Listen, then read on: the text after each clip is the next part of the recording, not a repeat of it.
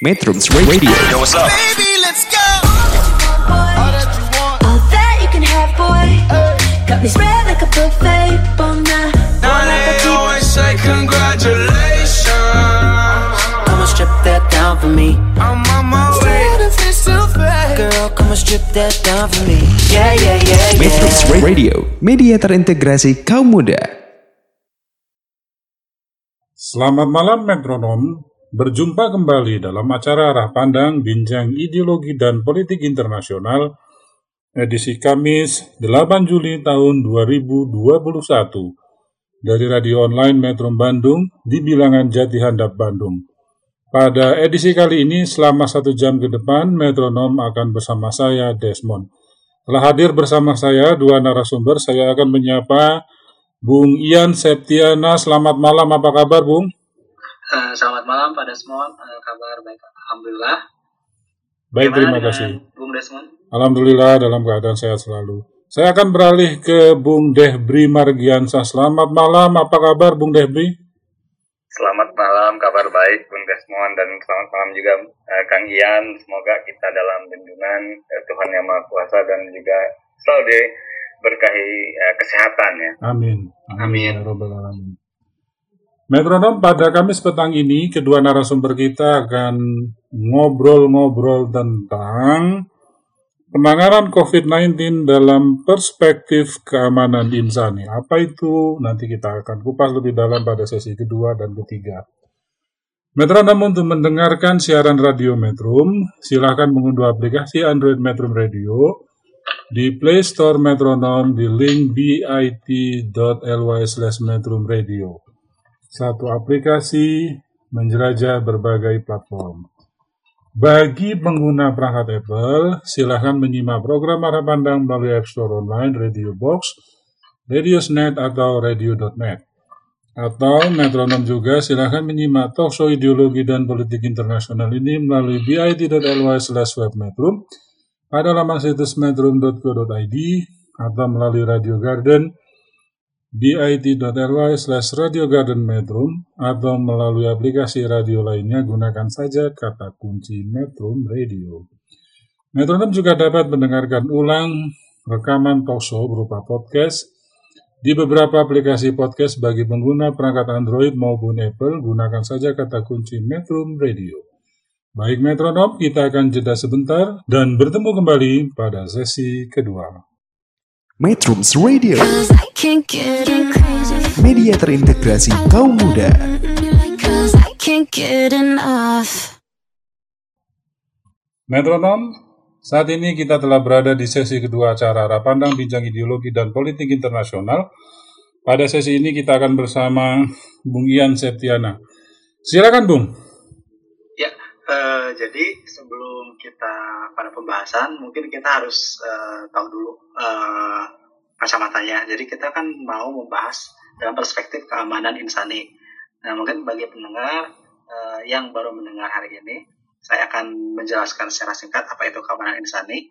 Jadi keamanan insani ini adalah konsep pengembangan dari atau konsep yang bergeser dari konsep keamanan sebelumnya. Kalau zaman dulu kan mungkin waktu zaman eh, perang dunia perang dingin eh, ke sana perang dunia satu perang dunia dua dan perang dingin. Itu namanya keamanan itu se- selalu ancamannya adalah negara lain dan kekuatan militer dari negara lain.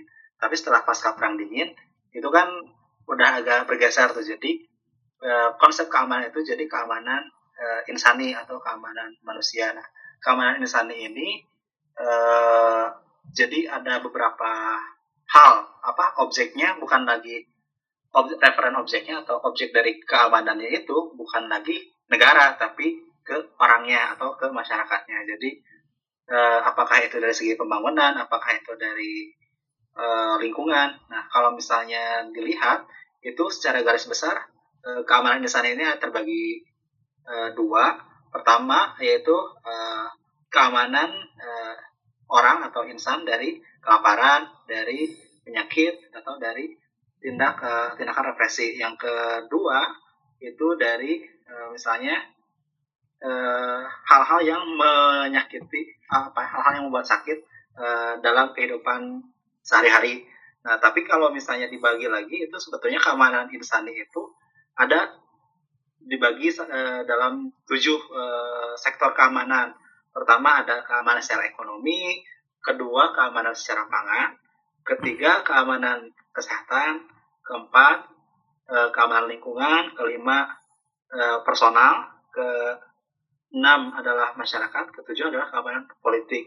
Nah, kalau misalnya kita eh, kaitkan dengan eh, permasalahan penanganan COVID dalam keamanan insani ini, eh, jadi kalau misalnya kita ambil satu eh, case atau satu kasus eh, pemerintahan Indonesia, pemerintah Indonesia misalnya, eh, jadi eh, kalau saya pribadi eh, apa dari sudut pandang saya itu eh, ada dua eh, macam kebijakan eh, dari pemerintah dalam menangani COVID ini. Pertama mungkin eh, sebelum tahun 2020 sampai kemarin Lebaran nih.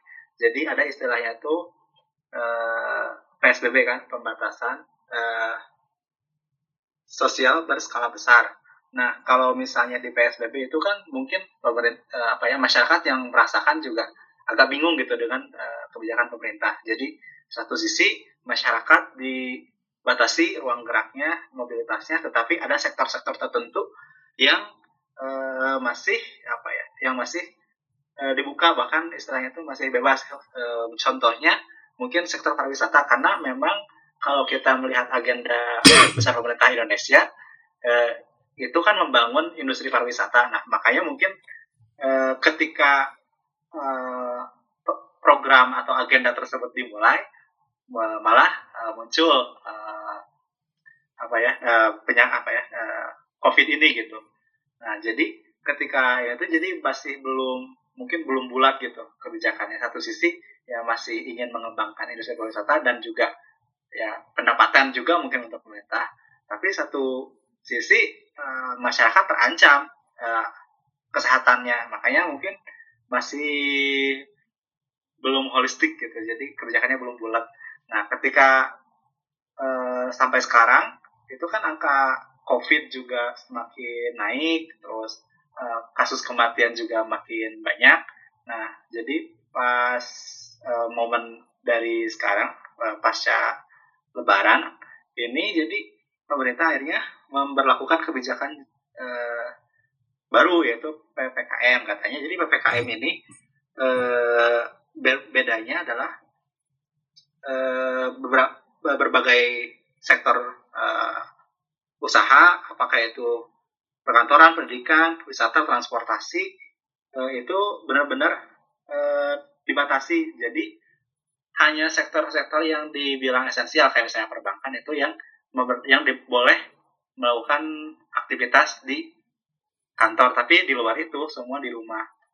Nah, tapi ketika misalnya kita balik lagi ke konsep keamanan insani, mungkin ketika misalnya PSBB itu eh, pemerintah berupaya untuk memberikan bantuan pangan. Jadi selain dari eh, kesehatan dari penyakit, keamanan dari penyakit dan eh, agar sehat masyarakatnya, pemerintah juga mencoba untuk memberikan keamanan dari segi pangan kepada masyarakat.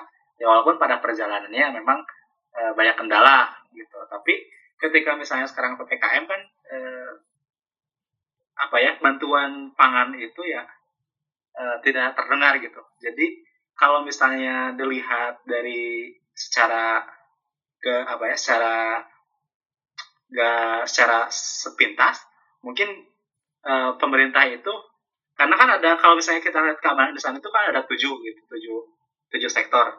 Nah mungkin eh, dari tujuh sektor keamanan ini mungkin pemerintah berusaha mencoba mengamankan eh, masyarakat dari keamanan kesehatannya jadi agar terhindar dari bisnisnya. Karena mungkin ketika misalnya untuk menangani eh, menangani keamanan insani di sektor lain atau secara keseluruhan itu mungkin agak sulit kalau secara langsung.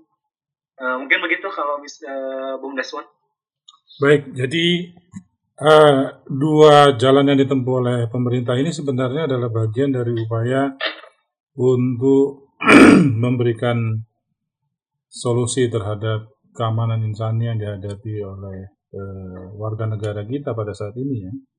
iya. Kalau misalnya dilihat secara umum perbedaan antara PSBB dan PPKM ini ada di mana? perbedaannya itu eh, lebih ke jadi kalau dulu ada beberapa sektor usaha yang dispesialkan gitu. Jadi eh, khususnya pariwisata ya. Jadi walaupun eh, misalnya pada saat momen Idul Fitri itu kan masyarakat itu eh, ruang geraknya mobilitasnya dibatasi. Tapi pariwisata apa ya ada kebijakan pariwisata tetap buka. Jadi kayak ada kebijakan bekerja di rumah tapi kebanyakan malah orang-orang tuh malah berwisata gitu. Hmm. bekerja di tempat wisata. Jadi eh kayak sama aja gitu. Jadi eh nah ada PSBB atau gak ada PSBB kayak sama aja. Sebetulnya mungkin hanya mungkin yang benar-benar melakukan PSBB itu hanya kalangan ekonomi eh, bawah yang menengah ke bawah gitu yang nggak mampu. Tapi ketika misalnya ekonomi menengah ke atas karena misalnya sektor pariwisata dibuka dan orang bisa berwisata ya itu jadi tidak berjalan gitu tapi katanya kalau sekarang ppkm itu semua sektor termasuk sektor pariwisata kan kan sebetulnya sebelum ppkm ini pas awal-awal nih kan ada agenda juga nih dari eh, pemerintah katanya ada wisata vaksin tapi karena eh, sektor pariwisatanya juga ditutup akhirnya kan ditunda juga gitu Iya. jadi menurut saya sih kalau ppkm itu sekarang mencoba pemerintah mencoba lebih apa ya lebih menyeluruh gitu ke Baik. bijak apa, pembatasannya jadi nggak nggak sektor tertentu tapi semua sektor itu sih Baik. ya kalau ya gitu aja Baik. mungkin Makasih banyak Bung Ian. Saya mau beralih ke Bung Debri. Bagaimana Bung Debri menanggapi ini? Eh, Iya, terima kasih sebelumnya Bung Desmond atas eh, kesempatannya. Eh, tentu yang kita hari ini bicarakan tentang eh, kita berorientasi pada keamanan insani. Tadi Pak ya. Eh, Iya. de- tentu berbagai bentuk kebijakan yang dikeluarkan, eh, apakah itu PSBB, PPKM, micro lockdown, atau karantina wilayah dan sebagainya, itu kan sebagai upaya ya, upaya kebijakan yang di apa diinisiasi untuk meng- menurunkan eh, kasus atau melandaikan kurva. Karena nah akan tetapi yaitu kita harus melihat bahwa eh, melihat kebijakan hanya dari faktor-faktor institu- institusional dan struktural saja, tentu ini akan memunculkan problematika sosial yang lebih mendalam. Sehingga kita tahu kita sebagai warga negara melihat bagaimana perdebatan ya di lapangan dan juga banyak kritik atas pelaksanaan ini yang dilihat tadi kurang konsisten dan bagaimana. Nah itu tentu eh, ada problem yang tidak dilihat secara tidak secara detail atau mendalam, khususnya bagi dampak kehidupan sosial eh, warga negara yang terkait sosial dan ekonomi. Nah ini yang walaupun memang eh, beberapa apa tujuan yaitu adalah untuk memulihkan ekonomi nasional, tetapi tetap saja ada eh, apa pergolakan. Nah, kita pergolakan ini yang harus kita lihat secara lebih mendalam, yaitu bagaimana daya penerimaan eh, publik atau masyarakat di bawah, sehingga apa ya eh, penanganan yang katakanlah yang banyak dikritik ataupun banyak diperdebatkan begitu berpolemik di sosial ini ada hal-hal yang yang bagi sa- menurut saya adalah eh, dampak negatif sebuah kebijakan yang terlalu mengedepankan mengadopsi pendekatan teknokratis. Baik, Bung Debri tahan dulu sampai di situ. Nanti kita bicarakan lagi di sesi ketiga ya. Baik, baik, baik, baik. Baik metronom, demikian sesi kedua baru saja berlalu bersama Bung Ian Septiana yang telah membagikan pengetahuan empiris tentang upaya-upaya yang telah ditempuh pemerintah dalam menanggulangi COVID-19 dalam perspektif keamanan insani. Selanjutnya, jangan ke mana-mana sampai jumpa di sesi ketiga. Metrums Radio, Cause I can't get crazy. media terintegrasi kaum muda.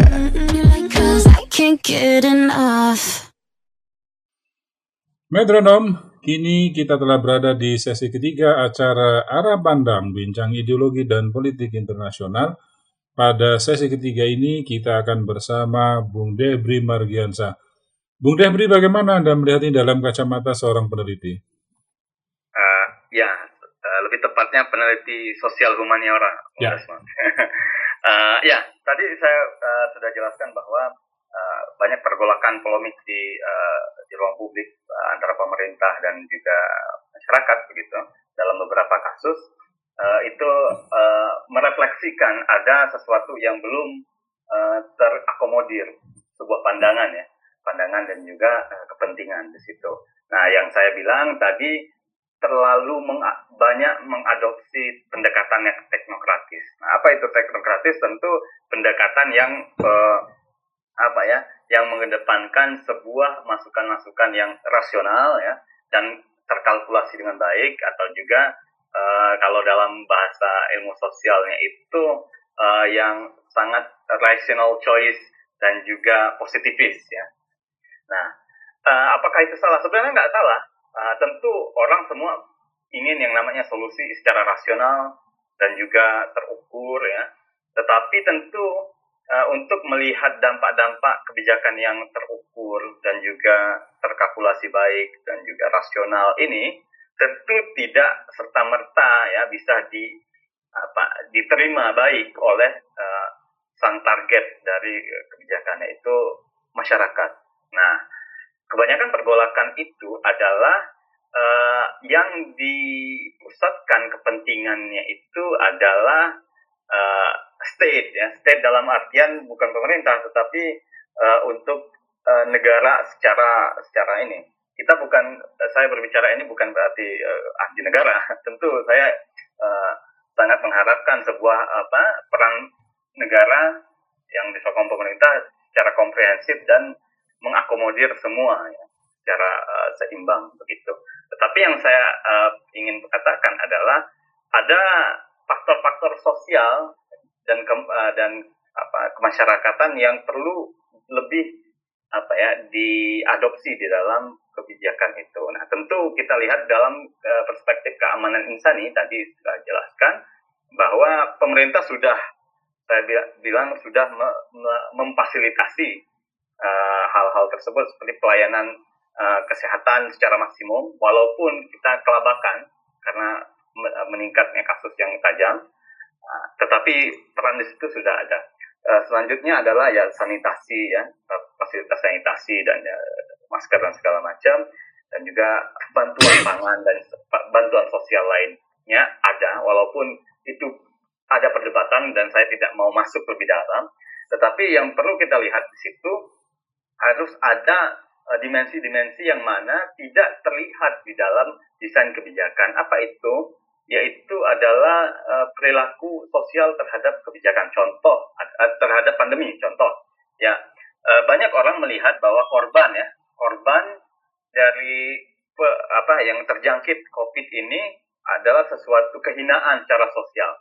Nah, ini mungkin kita sebagai masyarakat uh, mengalami dalam beberapa kasus orang mm, apa malu begitu atau menyatakan bahwa saya covid dan saya pengen uh, apa di di treatment di treat secara uh, baik sesuai prosedur gitu.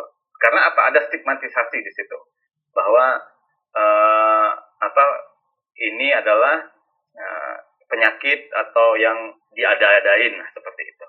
Nah tentu perlunya negara masuk ke dalam itu dengan ya kolaborasi ya dengan uh, apa lembaga-lembaga kemasyarakatan lainnya untuk menanggulangi atau mereduksi pandangan stigmatisasi yang negatif tersebut, Bung Desmond. Yeah. Nah, ini kan yang menjadi menjadi salah satu sumber persoalan kebijakan tidak aktif itu kan orang yang masih bandel ya, hmm. yang dengan dalih adalah uh, aspek dimensi sosial ekonomi mereka terabaikan. Hmm. Nah, tentu ini bukan berarti mereka tidak tidak apa tidak terdidik atau nggak sadar. Tentu mereka juga apa ya berkorban untuk dalam tanda kutip uh, untuk uh, survive dan untuk apa melanjutkan kehidupannya. Nah, tentu negara di sini uh, harus masuk ke sana bukan sekedar memberi bansos atau bantuan keuangan, Bung ya. tetapi juga fasilitas-fasilitas uh, yang non material ya, material untuk bagaimana hal yang ini bisa terkendali begitu.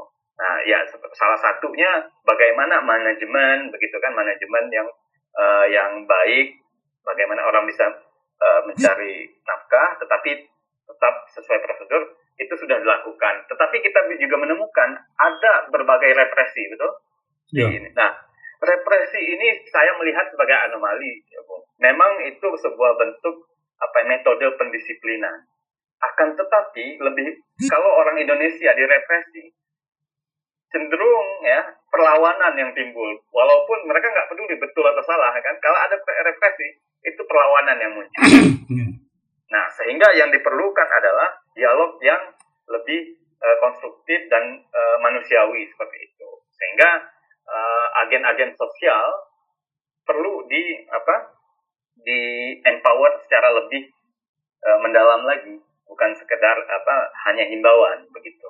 Nah, ini yang menjadi eh, menjadi apa ya sesuatu yang harus kita eh, lihat apa pendekatan sosial dan juga harus adanya apa tindakan pemerintah atau otoritas otoritas ya, daerah atau apa pun itu eh, ad- jangan sampai melakukan sebuah tindakan yang memunculkan tadi kecemburuan sosial Hmm. Cemburuan sosial dalam artian ada treatment yang tidak seimbang dengan dalam pelaksanaan ini. Ya mungkin Hmm. karena kelompok sosial ini lebih ditolerir untuk katakanlah dalam tanda kutip melanggar prokes tetapi yang ini wah sangat itu. Nah itu kan akan apa ya menimbulkan gejolak yang lebih ini Ya. lebih lebih apa gesekan yang eh, sangat eh, bahaya begitu di sosial. Nah ini yang harus dihindari sehingga apa? Kita lihat banyak wah, apa eh, beberapa eh, birokrat dan juga beberapa apa petugas juga ada yang melakukan. Saya bila bisa bilang oknum ya. Itu yang tidak konsisten. Nah ini yang harus di eh, direduksi begitu. Selain itu juga perlu yang namanya kita lihat tadi adalah debat-debat teknis yang ada soal covid ya, soal covid itu jangan sampai hanya melihat dimensi-dimensi eh, teknokratis atau yang teknis yang orang awam tidak dapat mencerna begitu. Nah, tetap jangan sampai de- perdebatan teknis itu ya, menghindari debat yang esensial bagaimana individu atau korban atau masyarakat yang rentan ini terabaikan begitu, uh, Bung Deswan. Ya. Sehingga uh, yang saya lihat adalah ketiga bentuk tadi setidaknya yang saya apa dari uh, treatment pendekatan sosial humaniora itu dan juga stigmatisasi jangan sampai uh, apa uh, lebih mendalam dan juga uh, diskriminasi uh, apa diskriminasi tindakan juga jangan sampai dan juga perdebatan teknis jangan terlalu mendominasi uh, masukan-masukan publik yang mungkin itu adalah aspirasi atau uh, pandangan uh, pandangan sosial dan praktis mereka di lapangan soal kebijakan. Nah, ini tentu kita tidak bisa apa mengabaikan masukan dari uh, si apa penerima kebijakan itu. Karena kalau ada problem penentangan yang kuat itu kan berarti ada uh, hal yang belum terakomodir begitu pandangan atau ke uh, pentingannya. Sehingga yang perlu dilihat ini adalah orientasi bagaimana insani atau masyarakat manusia ini bisa ter- apa me- melanjutkan kesejahteraan dan martabatnya tanpa ya tanpa disubjektifikasi atau di apa ya di ditundukkan oleh kebijakan yang dengan atas nama ya tadi atas nama negara atas nama itu kepentingan atas nama. Nah itu kan jangan sampai mengapa menaruh kepentingan eh, apa dalam tanda kutip sebuah institusi yang besar kepada masyarakat. Karena itu tidak bisa di apa di eh, kontradiksikan. Karena mereka satu. Sehingga- sehingga saya melihat perlunya apa perspektif insani ini dalam pembuatan kebijakan eh, apa penanganan COVID ini secara manusiawi harus lebih apa ya mengkombinasikan lah begitu, mengimbangkan antara masukan rasional dan juga yang refleksif dan juga nilai-nilai sosial situ. Itu Bung Desmond yang saya lihat ya. Baik. Jadi tidak melulu top down ya, tetapi juga bottom up harus ada saluran aspirasi yang bisa menangkap aspirasi dari bottom up. Baik, terima kasih Iya, Bung betul. Debri. Eh, saya beralih ke Bung Ian Septiana. Bagaimana Bung Ian melihat ini? Eh, ya saya setuju sih dengan pendapatnya Mas Dewi tadi bahwa eh, memang di masyarakat sendiri itu pertama tadi ada stigmata- stigmatisasi COVID gitu. Jadi orang-orang penyintas COVID itu jadi kayak malu secara sosial. Jadi mereka nggak mengakui gitu. Misalnya tuh nggak mau terbuka bahwa dia tuh sedang menyintas COVID dan misalnya ingin sembuh. Nah terus juga eh, dari segi tadi kritis eh, kritik dari eh, pemerintah tadi kan apa kebijakan pemerintah yang harusnya itu nggak apa, harus eh, harusnya dilihat juga nggak cuma secara teknokratis yang lebih mengedepankan rasional dan kalkulasi secara baik tapi juga harus efektif kepada kepentingan masyarakat.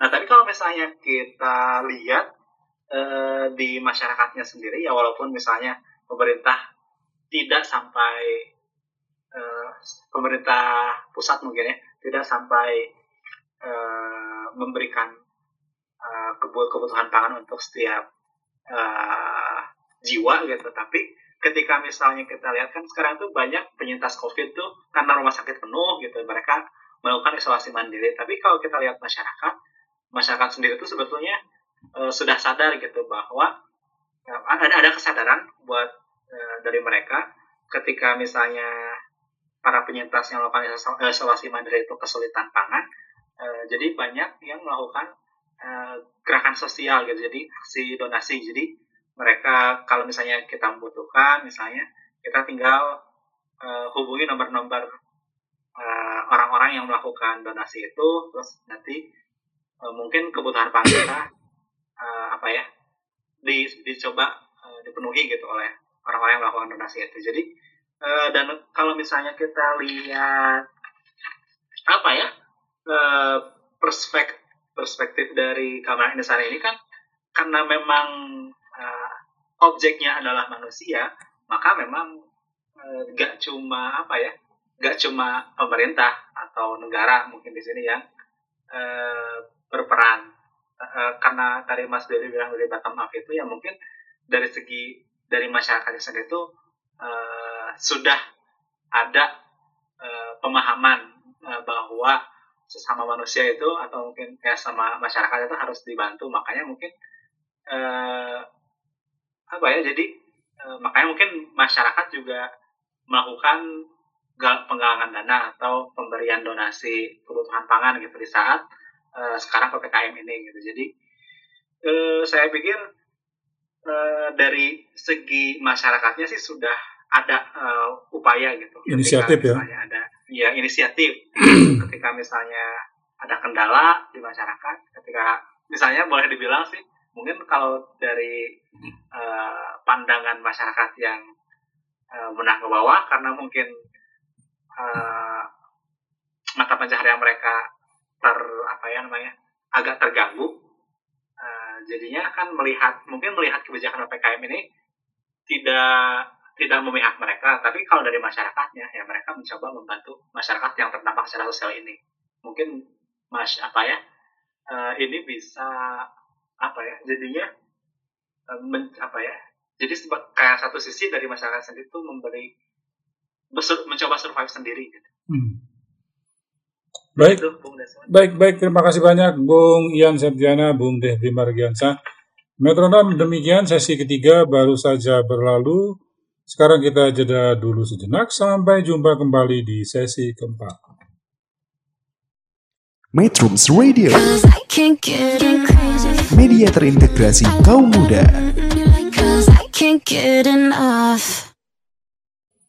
Metronom, tibalah kita di penghujung acara Arah Pandang, Bincang Ideologi dan Politik Internasional. Ini adalah sesi keempat, sesi pamungkas. Bung Debri, silakan. Ada pesan eh, penutup untuk metronom pada Kamis petang ini? Iya, Bung Desmond. Eh, pesan saya pertama kita harus memahami bahwa kesehatan itu adalah hak fundamental seorang manusia. Nah, sehingga ketika bicara hak, kita tentu semua orang memiliki itu dan mereka pu- harus punya hak juga terhadap akses layanan untuk hak mereka. Tetapi saya mungkin pesan adalah perlunya ya eh, kita masyarakat dan juga eh, negara dan eh, semua elemen itu untuk mengurangi ego masing-masing dengan eh, versi kebenarannya terhadap suatu harmoni. Dalam artian tentu polemik adalah bagian dari kehidupan sosial. Tetapi jangan sampai polemik itu bisa mempengaruhi secara negatif kondisi yang sudah eh, apa ya yang semakin memperburuk situasi eh, kehidupan kita di berbagai lini. Nah, dalam artian apa?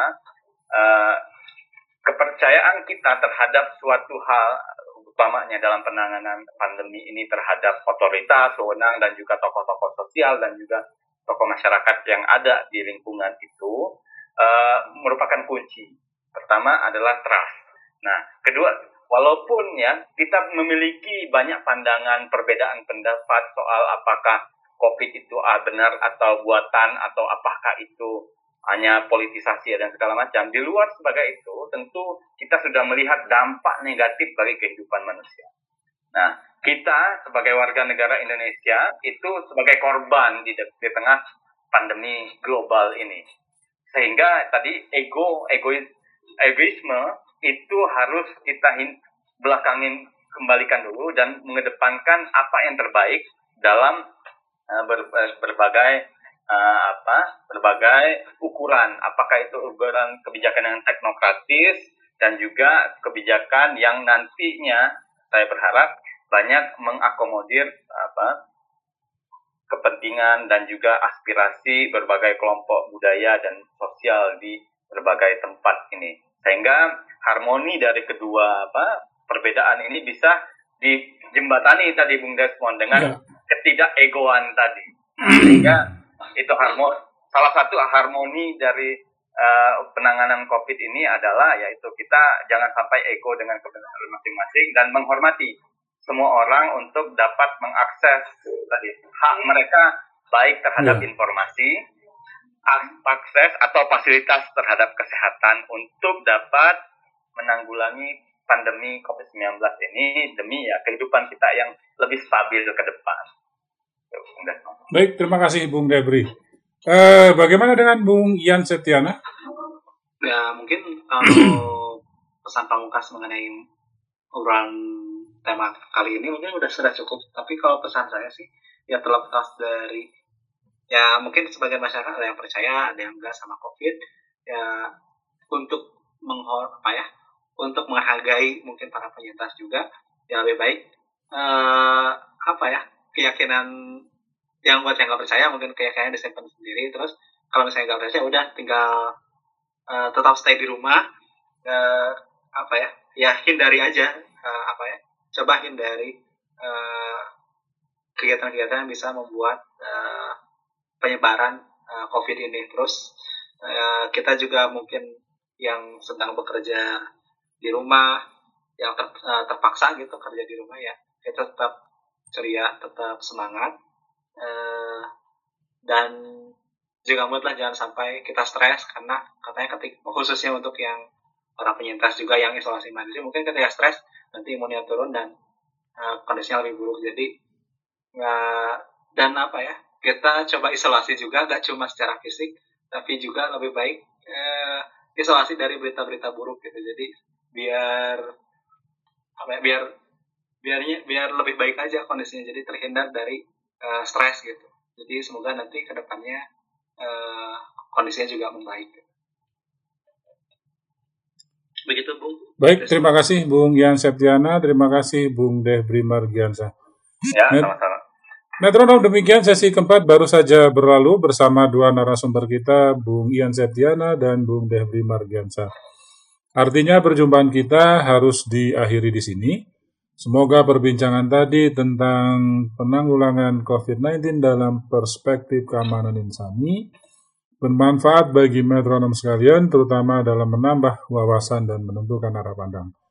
Kami mengucapkan terima kasih atas kebersamaan metronom selama kurang lebih sejam berlalu. Semoga sehat selalu. Sampai jumpa kembali Kamis pekan depan dengan topik-topik yang menarik. Tetap stay di Metro Radio, media terintegrasi kaum muda dalam jelajah komunitas. Selamat malam. Metrums Radio. Yo, what's up? All that you can have, boy. Got me spread like a buffet, bon now. Now they always say congratulations. Come and strip that down for me. I'm on my way. Girl, come and strip that down for me. Yeah, yeah, yeah, yeah. Metrums Radio, media terintegrasi kaum muda.